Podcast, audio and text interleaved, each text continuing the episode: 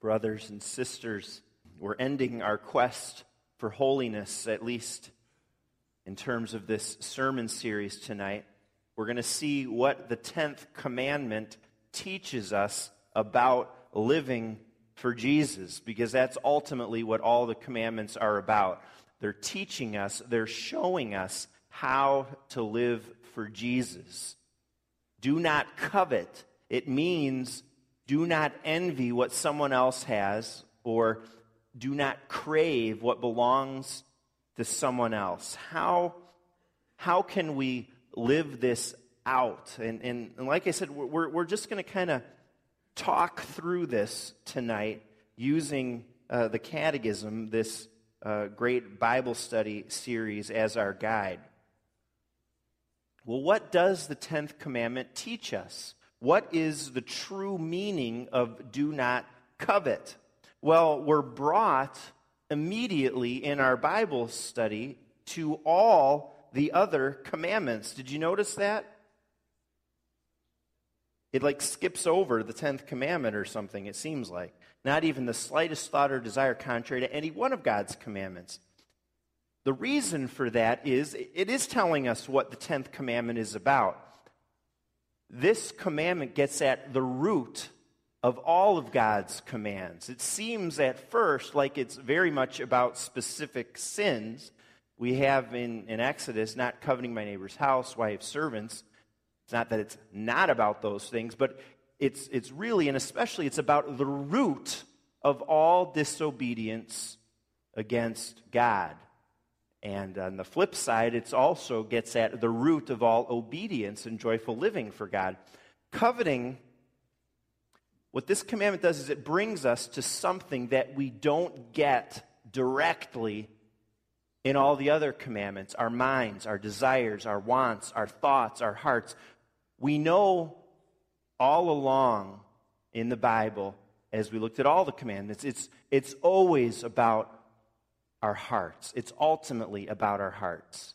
And, and we, we've seen that in every commandment, and, and you know that. But the other commandments aren't directly about that. This one is. In a sense, this is a summary of all of them, or at least it gives us something foundational to all of them. It gives us the root of all of them. Just like we spoke this morning about the importance of the heart and what's going on there, this commandment, it's about that exactly. It's about what's going on on the inside of us. And we don't always go there. We don't always automatically think about that when, when we think about the behavior of our kids, for example. We don't always go there when we think about how we interact with people at work, in the world. You know, with the eighth commandment, we think about not stealing. Don't rob banks. It's wrong. But the root of robbing is wrong too. Stuff that goes on in your mind and heart before stealing is wrong too. In fact, greed in our hearts that may never actually result in any action of stealing is wrong as well. You see, and that's because God's law goes way beyond human laws. Human laws are about good or bad behavior, they couldn't be about anything else. You pass by a cop car on the road waiting to pull you over. He can't or she can't get you for anything going on in your mind. You could be thinking the worst things possible about that cop as you go by. They can't do anything about it, but if you speed, then you'll be pulled over. To speak disrespectfully to your mother is wrong. You should be disciplined. But your, your mom can't punish you for thinking, as she's talking to you, for thinking that old nag. But the catechism is different, reflecting God's word. I should not have even the slightest thought or desire contrary to any one of God's commandments arise in my heart. Do not covet. So, see, do not covet tells us not just that the obvious sin sort of the weed above ground that everyone can see is problematic, not just the action, but there are stages before that. Sin starts out burrowed underground in our hearts in a seed.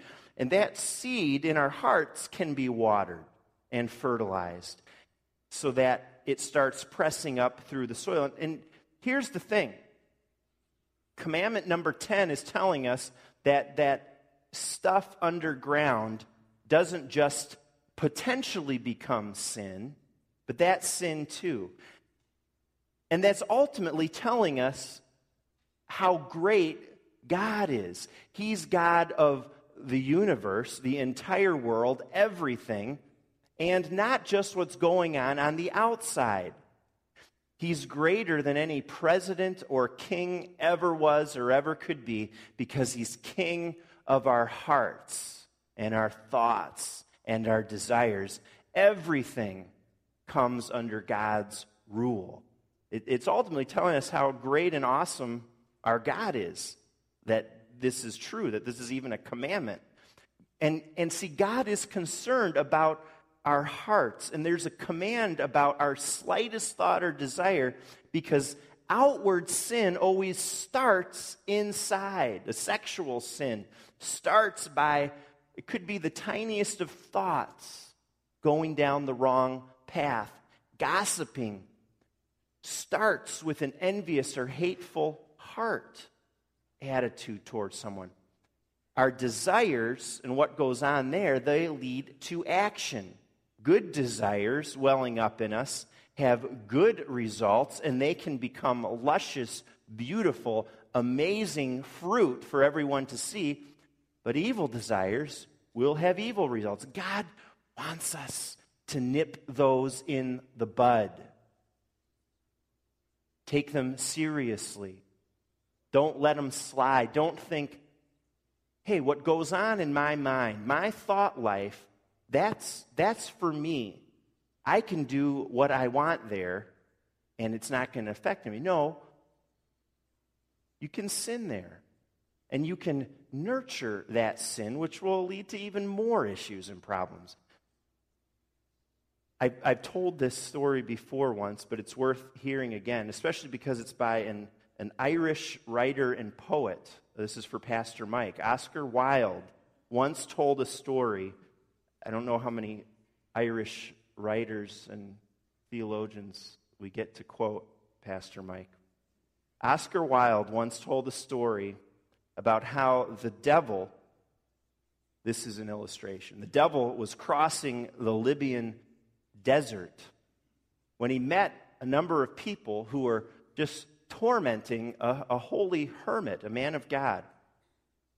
They tried to involve the hermit in sins of the flesh, tempting him in every way they knew how, but to no avail. He stood firm. This saint shook off all of their suggestions. But then the devil whispered to the people that were working for him, these people. What you do is too crude. Give me a chance. I'll show you how to do this. And the devil told the holy man, Your brother has been made bishop of Alexandria. A smile of malignant jealousy crept across the face of the hermit. That, said the devil to his crew, that's the sort of thing I recommend. The devil recommended that because he knows, as God knows, and he tells us it throughout this word. He's got a whole commandment dedicated to it. That sin starts in the heart. So, what commandment number 10 is really about is where our hearts are at, where our hearts are. Here's the thing about this commandment we're told you heard what it said God's will was, and there are a number of scripture texts to support it. Uh, the Heidelberg Catechism is very biblical. We know this is it's been time tested. This is true. We're told that God's will is that not even the slightest thought or desire contrary to his commandments is allowed. And the Catechism asks sort of a natural question after that one in 114 Well, is it possible to follow this then? And the catechism is like flat out no, period. No. You notice the question specifies Christians. Can those converted to God obey those? So when, when, when we belong to Jesus, and, and that's one thing that that does is that helps guard against uh, the danger of perfectionism. And, and there are Christians, there are folks out there who think it's possible to put away sin completely in this life you belong to Jesus. Wesleyans, Methodists usually teach this, for example. But our own experience, mine at least, probably yours, and the testimony of Scripture show us that even the holiest of people just begin to start obeying God. And that's what it says here. In this life, even the holiest have only a small beginning of this obedience. But despite this, we are to seriously try to live according to all God's commands with all seriousness of purpose.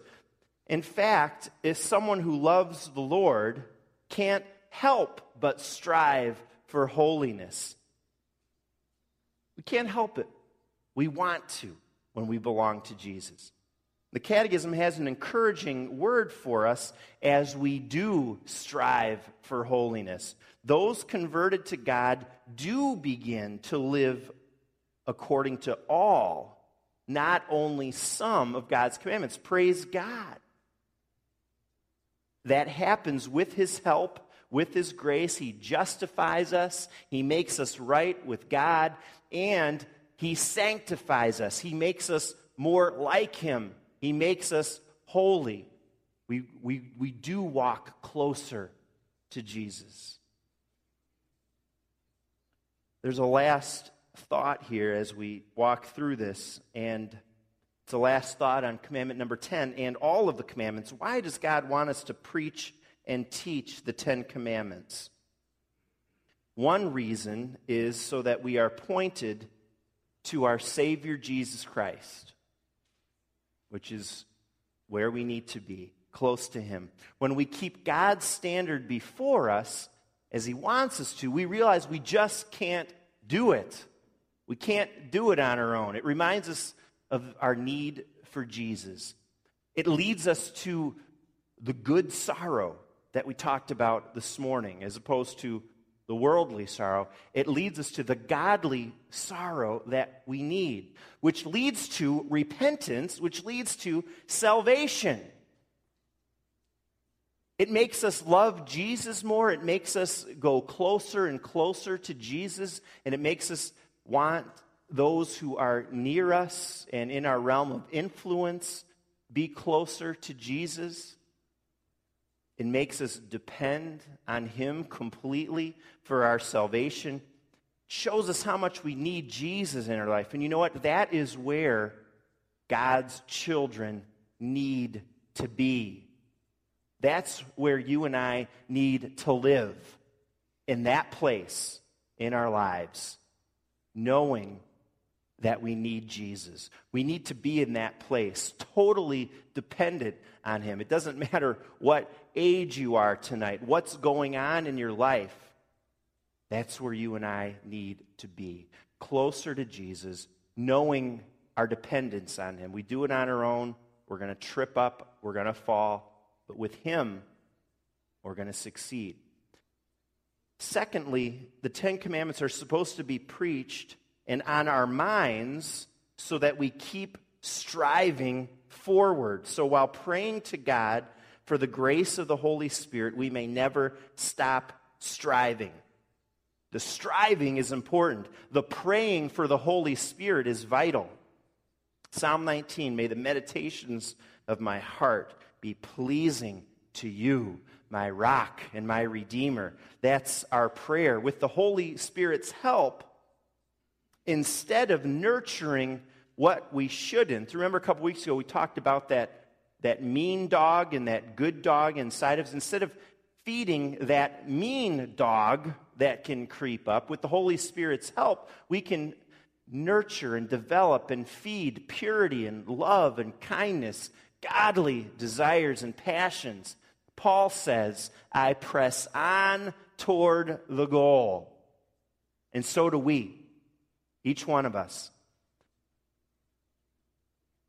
Let us be doing this in our lives. Let us pray for the Holy Spirit that our thoughts and our desires would be full of God's love so that our actions stay on track, so that we can strive forward in our walk. Sometimes we feel, I feel, I bet you do too, like we take a step forward in our relationship with the Lord and then a couple steps backwards. And we wonder are we making any progress? We can get discouraged in our walk with God. But by God's grace, we're being assured here that we can live according to God's ways. We can make good progress.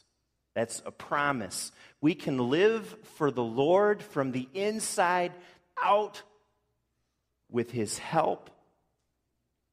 And we can strive forward for Jesus. By doing that, we're going to make a difference for the Lord in our lives together as a church, too.